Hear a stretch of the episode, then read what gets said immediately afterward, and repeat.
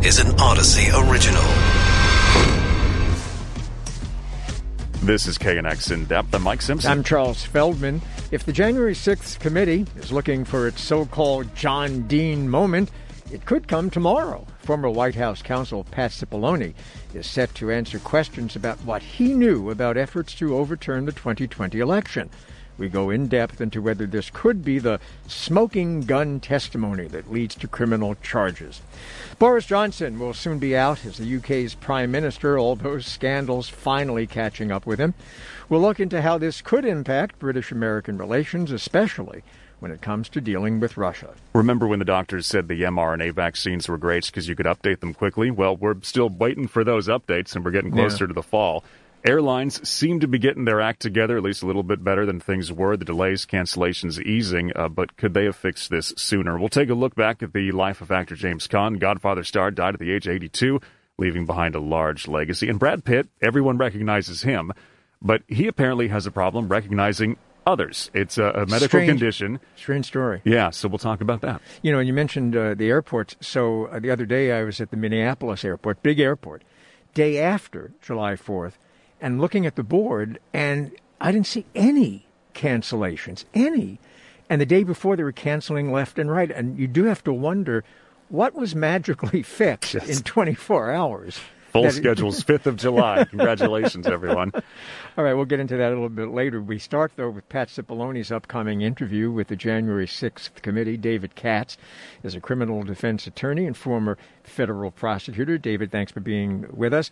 So, uh, we mentioned at the top that this could be the John Dean moment. John Dean, of course, uh, famous for uh, exposing a lot of what was going on at the Nixon White House back in the day. Uh, do you think that's the case here? Could it be? Uh, I certainly think so. I believe there have been some smoking guns already. I think they've already made out a clear case for federal criminal indictments against uh, Trump, Giuliani, and several others.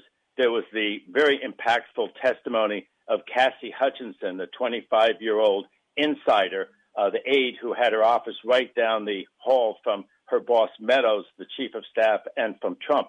But this one, yes, he actually had the same job. Pat Cipollone had the same job as John Dean.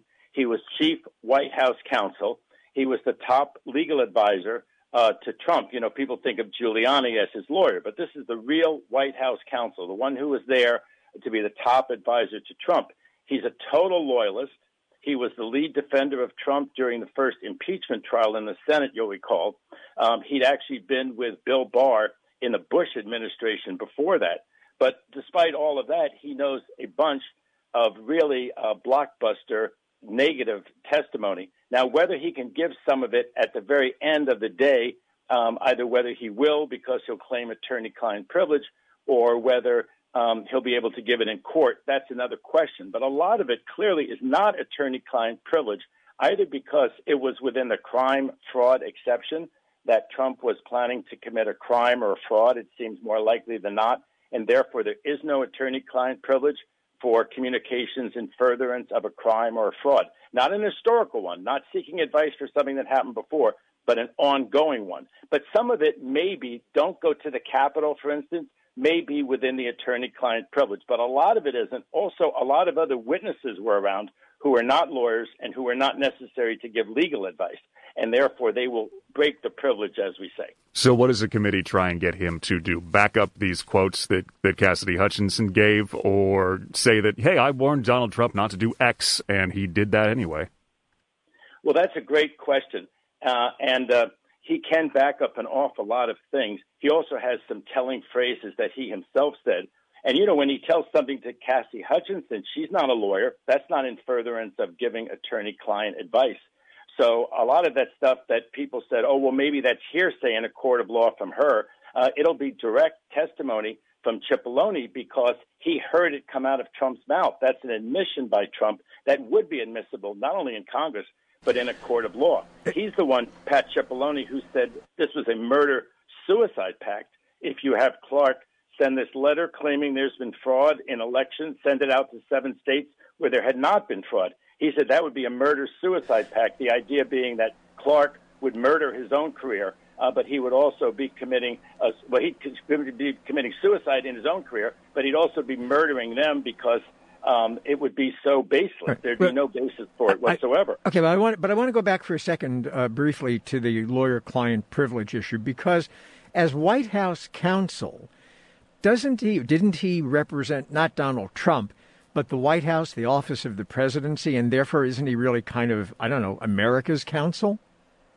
That's a great question. And he is America's counsel. At the same time, when the president asks him a question, uh, I believe that he can have attorney client privilege if it's truly to seek advice. And if you think about it, that's in the public interest. Let's assume that all that Chip Cipollone knew about this, and he knows an awful lot more, and he heard an awful lot more that's incriminating of Trump. But let's assume the only thing that happened was that Trump said to him, Do you think I should march to the Capitol or not?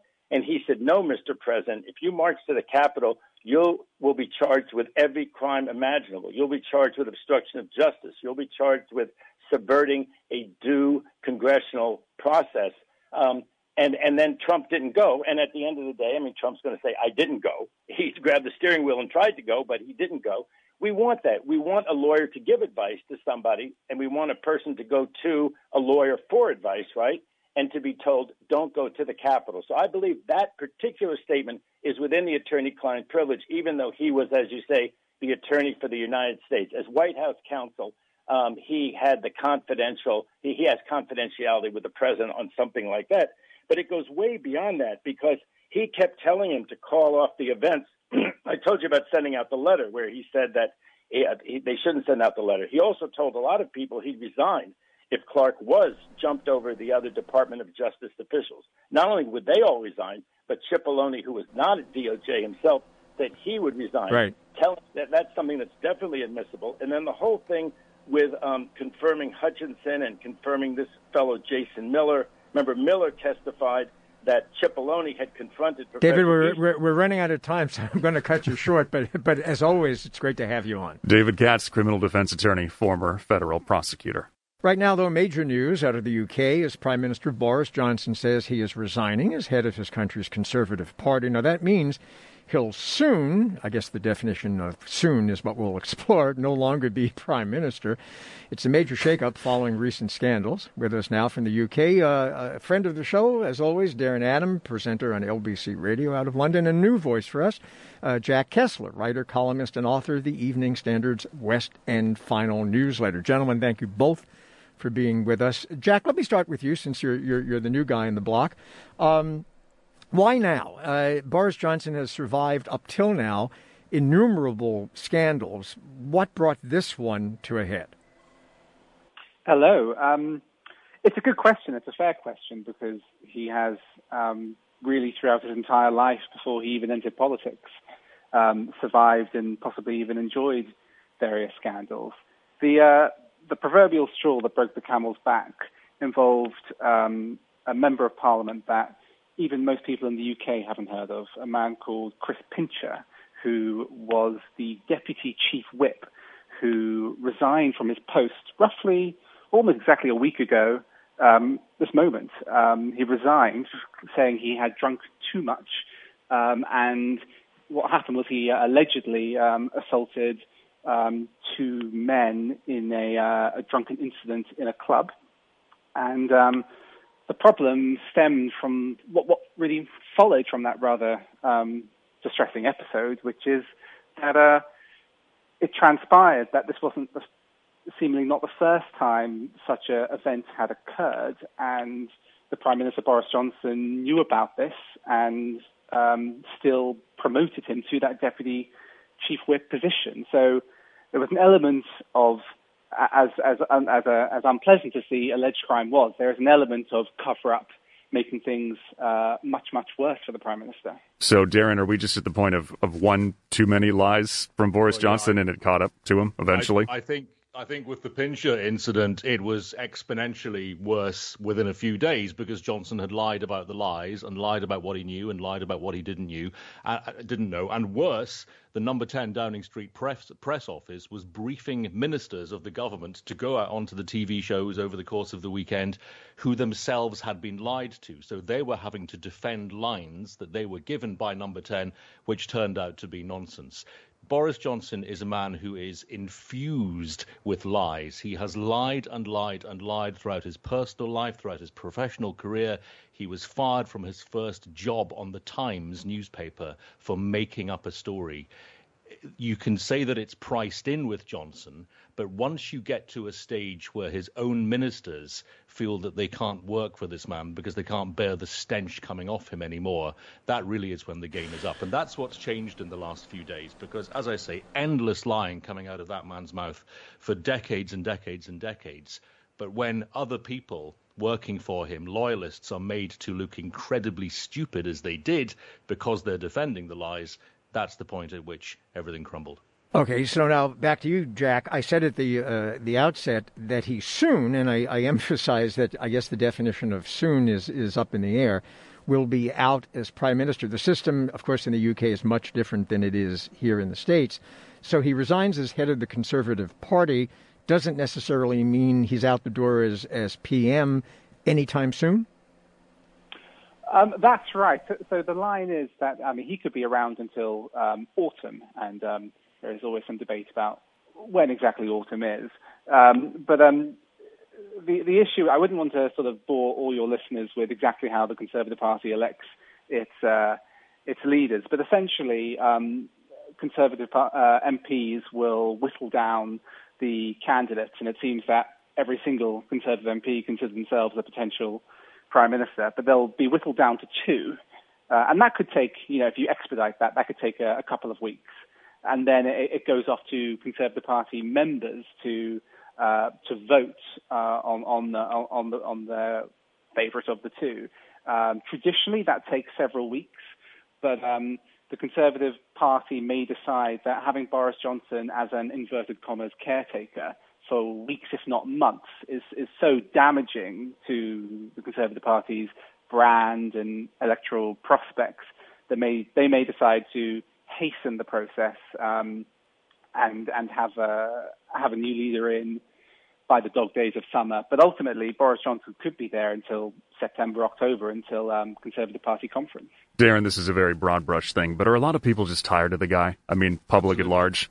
Absolutely. Well, there are two constituencies, two large constituencies in this divided country. I don't need to tell you what it's like living in a divided nation, of course, but there are those who are die-hard hard Boris Johnson fans who lean into the lies, lean into the chaos, who say, "Oh, he's the funny man on the telly with the funny hair. He makes me go ha ha. We don't mind his lies. In fact, it adds to his sort of roguish appeal." That's a diminishing and shrinking constituency. The larger and growing constituency uh, are comprised of people who've always been fed up with this individual and those who are beginning to see now that you can't have someone like this running a country. We heard there about him being a caretaker leader for the next few months. Many people in this country, even those who vote for him, wouldn't trust Boris Johnson to take care of a house plant, far less a nation, for a period of a few months. And so I think it is different this time. There is a sense that he can't be trusted to be around for the next couple of months, even though precedent has dictated that when a prime minister resigns, they have in the past stuck around until their replacement is found. So, a quick answer from either one of you: Is there any other candidate for PM who has hair anywhere near that of Boris Johnson's? Um, I, I can think of some women who do. that might not be in the spirit of your question. Um, there are a few other candidates who make such a peculiar virtue of their hair being a mess. I would suggest. Okay. Yeah, there you go. All right. Uh, Darren Adam, LBC Radio, London, and Jack Kessler, writer, columnist at the Evening Standard. What does it mean to us here at home? Robin Quinville, director of the Global Europe program at the Wilson Center, also a former U.S. diplomat in the UK and Europe. Robin, thank you for being here. So, yeah, that question. I mean, President Biden probably knows some of the people who are going to want this job, not all of them, but do relations ever really change between us and them? That that's that whole special relationship thing. Hi, it's great to talk to you. Uh, thank you for having me on your show. Uh, I first off, I'd just like to agree with you because this is a change of the Tory party leadership, not a change of government, right? And so what that means is that yes, when the Tory party elects a new leader and that person becomes prime minister, it will still be the same party in government in Britain. So the interest between our two countries those are perennial. And those are areas where we work together very closely over time. And so I think you're very right that those those issues will continue and we will continue to work on those. I know the special relationship sometimes sounds like a cliche, but that's the depth of the way that we work together. I haven't seen, and maybe you have, uh, much of a reaction, if any, from the White House. Is that odd? I don't think it's odd because this is something that is a very much internal politics in in the UK, and again, it's the strength of that relationship. It's what it shows. I, if uh, if I were in the White House, I wouldn't want to be commenting on the domestic electron, election and possible candidates uh, in the UK, but rather to rely on what we do together and that continuing. Yeah, you default to one of those lines where saying, well, this is part of their process, right? This is how they do things, and we must respect all that. Um, Boris Johnson is celebrated in Ukraine. He's been there. Uh, President Zelensky and him talk all the time. Does anything change, do you think, on that front? Uh, no, I don't think so. This is one of those areas where this is a domestic dispute more, uh, much more than it is a dispute over foreign policy. And so I think that there's there's strong agreement, including within the within the Conservative Party, about the approach to Ukraine and support for that. This is a dispute that has a domestic focus. So we just are coming off of bonanza week for summits, and there was the G7 summit, and then there was the NATO summit, and all of that was designed to show the incredible unity of response by the transatlantic community, by our European partners in support of Ukraine. And so I think that that you can you can expect it to continue. So I'm curious, uh, in terms of uh, leadership in, in Western Europe, uh, if you take sort of President Biden off the table for the moment, because whether or not he runs again, uh, all that is up in the air. But now you have uh, great flux in the UK. Does this strengthen the hand of other European leaders, for example, maybe uh, the French? Well, France just had two elections, both for president and for parliament. And I think that they are going to be looking inward a little bit uh, as we go forward because they will want to see whether or not the results of those elections, having President Macron as president, but but not having the same level of parliamentary support that he had before, how that will affect the governance both on domestic issues and on European issues. So yeah, there's some there's some change going on, and of course Germany's government um, has only been in place for the for the last few months. But again, the issues that they have to deal with, those tend to be tend to be the same, and so I I would expect that they will continue to have a level of coordination, and frankly also with the UK because they are they are still needing to work out a, num- a number of issues related to the Brexit decision. Robin Quinville, director of the Global Europe program at the Wilson Center, former U.S. diplomat in the UK and Europe. This is KNX In Depth. He's Mike Simpson. I'm Charles Feldman. When Pfizer and Moderna said they're using mRNA vaccines to fight COVID, a lot of doctors and scientists said, okay, this is great. We love the technology because it's going to allow them to quickly tweak the vaccines as needed. Well, fast forward to now. Omicron has swept through, and its subvariants BA4 and 5 are taking hold, causing breakthrough infections as cases surge here in California and elsewhere. But no vaccine out yet to target these subvariants. Joining us now is Dr. Joseph Gastaldo, who's an infectious disease specialist with Ohio Health. Doctor, thanks for being with us. I, I remember very clearly in uh, you know the earlier days of this pandemic having many different medical experts on this show talking about the virtues of mRNA vaccines, the Pfizer vaccine, the Moderna vaccine, and that one of the key selling points was that if variants came along, if we needed to tweak these vaccines, unlike, say, the flu vaccine, it would be so much easier, they said, to do this in a fairly quick amount of time. But that being said, we're still using the original vaccine, which was before Delta, and now we're talking about using an Omicron vaccine, which was before these variants. And by the time the fall comes, who knows what variant, what Greek alphabet letter we'll be up to. So, what happened? Yeah, you're absolutely right. And it's true. When these vaccines first came out, the technology for mRNA vaccines is that you can change them rather quickly. But still, with the supply chain, when you make a vaccine change, it still is going to take at a minimum of three to four months to get the vaccine supply out there to people. You know, what's really challenging when it comes to vaccines, when it comes to all the variants, we're still playing whack a mole trying to predict which variant is going to be the one that's predominantly circulating.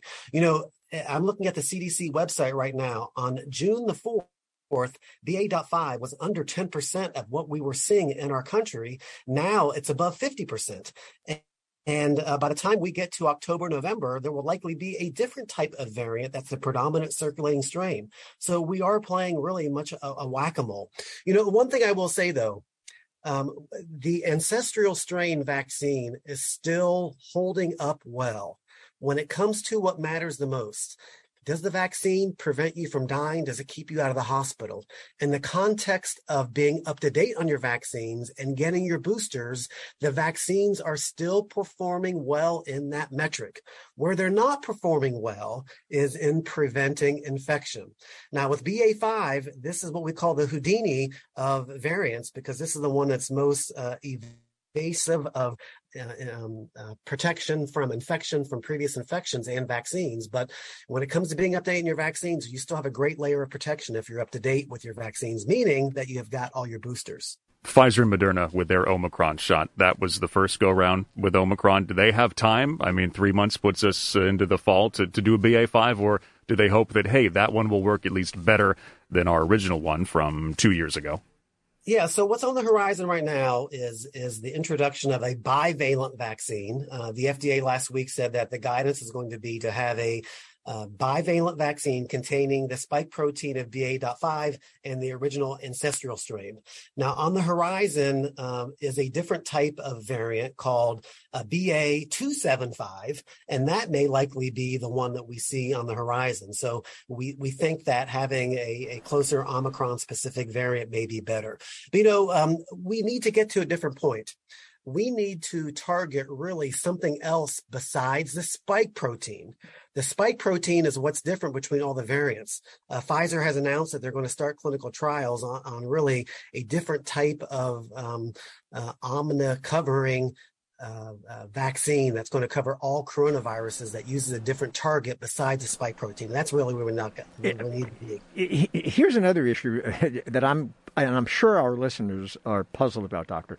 Every time there's a new variant, we keep hearing this variant is far more transmissible than the previous one. And then the next one is even more than the. We're going to get to the point where we're going to have a variant that you can catch before it's even there. So, I mean, how how, how if much? You go outside. Yeah, I mean, it, it, there must be an end point to this, isn't yeah, there? Yeah, you're, you're, absolutely right. And each variant we've had, Delta, Omicron, uh, previous uh, Omicron subvariants, the king of the mountain, the one that's always out there that takes over, is the one that's most transmissible, and, and that's true with BA.5. It, it is the most concerning for transmissibility. It's the most concerning for evasion of immunity from previous infections, including Omicron, and from vaccines. But again, just to recap, we need for people to be up to date on their vaccines. Uh, if you look at the CDC website, for example, for people above the age of 65, under 35% of people have received their second booster dose. That is my concern moving forward. Without people being up to date in their vaccines, they may not have that same layer of protection against dying or being hospitalized. Dr. Joseph Gastaldo, infectious disease specialist, Ohio Health. Well, air travel lately has been an adventure, to say the least, for many people across the country. Thousands of flights delayed, canceled the past few weeks. But I mentioned before, Mike, I was at the Indi- uh, Indianapolis, the Minneapolis airport the other day. One of these places you went? Yeah, one of these places that I went. I was somewhere. And and I was actually kind of surprised. This was on the fifth of July. That looking at the board, I didn't see a single flight listed as being canceled or even delayed. Which is a big turn from, I don't know, the day before, yeah. three days before. Uh, Brett Snyder, author of the Cranky Flier blog, director of the Cranky Concierge Air Travel Service, is with us. Uh, so, Brett, are things getting better out there? Well, apparently on that day they were. it's, it, you know, things were better over the 4th of July weekend. Uh, than they were a little bit earlier in the summer. But that does not necessarily mean that we're in the clear here and that things will remain better. But you know, it, it made me think, and, and granted, this was just one airport, albeit a, a very large one, and one point in time. But it did make me wonder whether some of the issues on the days previous were somewhat being manipulated because it seemed like pilots who were getting sick were all of a sudden doing okay, and the staff shortages seemed to not be having that much of an impact. The planes seemed to be in all the right places, and it, it does make one wonder, doesn't it? I, I don't think that that's that's probably not what happened, I should say, because there are a few different things going on here that actually could have helped this weekend. First of all, on the ground, the airlines knew that this was a really important weekend. Um, the Secretary of Transportation, uh, he had said to them, "You better get this right. you messed up Memorial Day. You better get this right." So they really went above and beyond to make sure that this weekend would go as smoothly as possible. Yeah, but but but but but, you're just proving my point because if they had the ability even though they were pushed and shoved into doing it. We're being watched. We yeah, have to do watched. something. Yeah, right. if, if, they, if they had the ability to amend their ways to make it uh, somewhat more of a, of a pleasant experience to travel, couldn't they have always done that? Well, they, I guess we'll find out because sometimes what they can do is they can pull forward. They can pull things forward from later in the month. The way that pilot schedules work as well, and this is particularly important, it, restarts every month with the new bid. And so often the airlines will get into trouble at the end of the month when pilots are running out of the hours they're allowed in their contracts or whatever it may be. So July 4th, that's that's a better place to be because we're at the beginning of the month again, unlike Memorial Day, which was at the end of the month. So they tend to have more flexibility. But we'll see what happens as we get toward the end of July. There could be more pain again. Didn't we also get into this trouble because there were plenty of airlines keeping their schedules at a point that they knew they couldn't fly those flights, but they sold them anyway? Well, they thought they could fly those flights. That was the problem. They were wrong. so that, that's where we ran into an issue. Whoops, can't uh, take you anywhere. Sorry. well, I mean, this is what happened. So, you know, some airlines took bigger bets than others. You can look at Alaska Airlines. During the spring, they said, wow, we're not doing so well. We're going to have to cut back this summer. They cut back significantly and they've been running just fine this summer, probably the only one. Uh, but then you have other airlines like Delta Delta realized after Memorial Day that they had scheduled too much and they needed to cut back. So they said, we're going to do that. But because of the, the advance notice they needed to, to pull it out of the schedule, they couldn't do that until the beginning of July. So June was a lot tougher for them because they waited longer. And now it should be getting better for them because they've cut things out now. So it becomes a matter of do you cancel early or do you cancel late? What's you know how how much do you think you can actually operate? So Brett, since you're the the cranky flyer in a scale of one to ten, with ten being the absolute crankiest, where are you? well, I would say after June, I, I was pretty close up there to ten. It, oh, it okay. was it was not good, and you know you you just see such turmoil for all travelers that are getting stuck in these things. And some of it is the airline's fault some of it's not. The FAA is is significantly understaffed. You have contractors that are understaffed that are catering the airplanes or fueling the airplanes whatever it may be. Um, and so you know just a lot of things going wrong and making it pretty miserable for travelers. Uh, and so that was pretty bad. Now right now it seems like we're maybe having a bit of a reprieve uh, but I, I don't think that we're done here, unfortunately. Right. We, we think so much about flight attendants and the guys and the gals flying the thing, but we forget sometimes about, you know, you can go to the check in counter and there's one person there and there's 10 desks, right? Those are usually mostly full, but now it's one person checking everybody's bags in, and that takes forever. Yeah, and and even that is is somewhat easier to recruit for than you know, say someone who's doing catering or fueling that doesn't even work for the airlines. They don't even get the flight benefits, and it's the same thing that all these uh, different companies are having all throughout the economy of just keeping people in jobs. The whole Great Resignation and all that. And so sometimes, you know, the airlines can can rely on this saying, "Hey, we have flight benefits, see the world." Eh, some of these other contractors don't even have that, and you still have to deal with uh, with all the anger. Do you think we'll ever have a great airline system again? Well, I guess it depends on how you define that. So, well, you know, uh, you book a flight, the flight's there. Well, that is pretty, so pretty easy. Yeah, pretty easy. We're not talking uh, No, old no. vintage Pan Am videos Yeah, or anything. no, Just that's take me to where I want to go. Yeah, exactly. Yeah, it's it, it yeah. So I- I think we can certainly get back toward that place. Right now, the problem is there's just so much unknown, and the airlines could be more conservative than they are being, uh, and cancel more flights in advance. But if they do that, fares go up too. So it's this whole delicate balance, and they're just having trouble figuring that out. I think we can get back to a better place, no question about that. But it probably will take a mix of uh, the government pushing harder and uh, the airlines, you know, getting a little more certainty in in their booking patterns and everything else.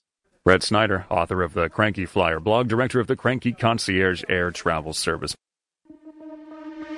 This is KNX In Depth with Mike Simpson. I'm Charles Feldman. Hollywood mourning the death of actor James Caan. Family announced he died yesterday, 82 years old, made it big when he played uh, Sonny Corleone, The Godfather, 1972. Well, that propelled uh, James Caan to stardom. He was in other movies, of course, like Brian's Song, that was a TV one, Misery, among many others. With us to discuss uh, his legacy on the big screen is Jonathan Kuntz, UCLA School of Theater, Film, and Television professor and film historian. Thanks for being with us. Uh, you know, uh, whenever a, a big star uh, dies, uh, everybody always says, well, they made this contribution, that contribution. Sometimes it's right, sometimes it's not. What exactly was his contribution, do you think, to cinema? There's a lot of things that we can say James Caan contributed. First off, in many ways, he's one of our very, very last connections to the golden age of Hollywood. He began his career in the 1960s. He actually appears in a Billy Wilder film. Irma La Douce is a, in a bit part. He menaces Olivia de Havilland in Lady in a Cage.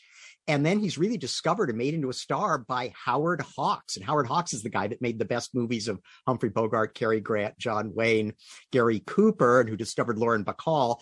And he puts James Caan in Redline 7000, but most notably El Dorado up against John Wayne. And that really helped uh, James Caan's career take off. And so in many ways, James Caan can, you know, is a connection for us back to the golden age of Hollywood. I saw somebody say, you know, everyone goes for the the tough guy image, but he also did like tough guy vulnerability. You could watch him explode, or you could watch him like fall apart on screen. Well, he was amazingly versatile. He was a trained actor, actually, uh, and uh, he was also somewhat of an athlete, which I think helped his career as well. So, of course, we know him from the gangster parts, but he also did comedies and parodies of gangsters. He's even in a musical, Funny Lady, with Barbra Streisand, and he does uh, action films. He does sports films, and he does Brian's Song, one of the most notable television movies ever made.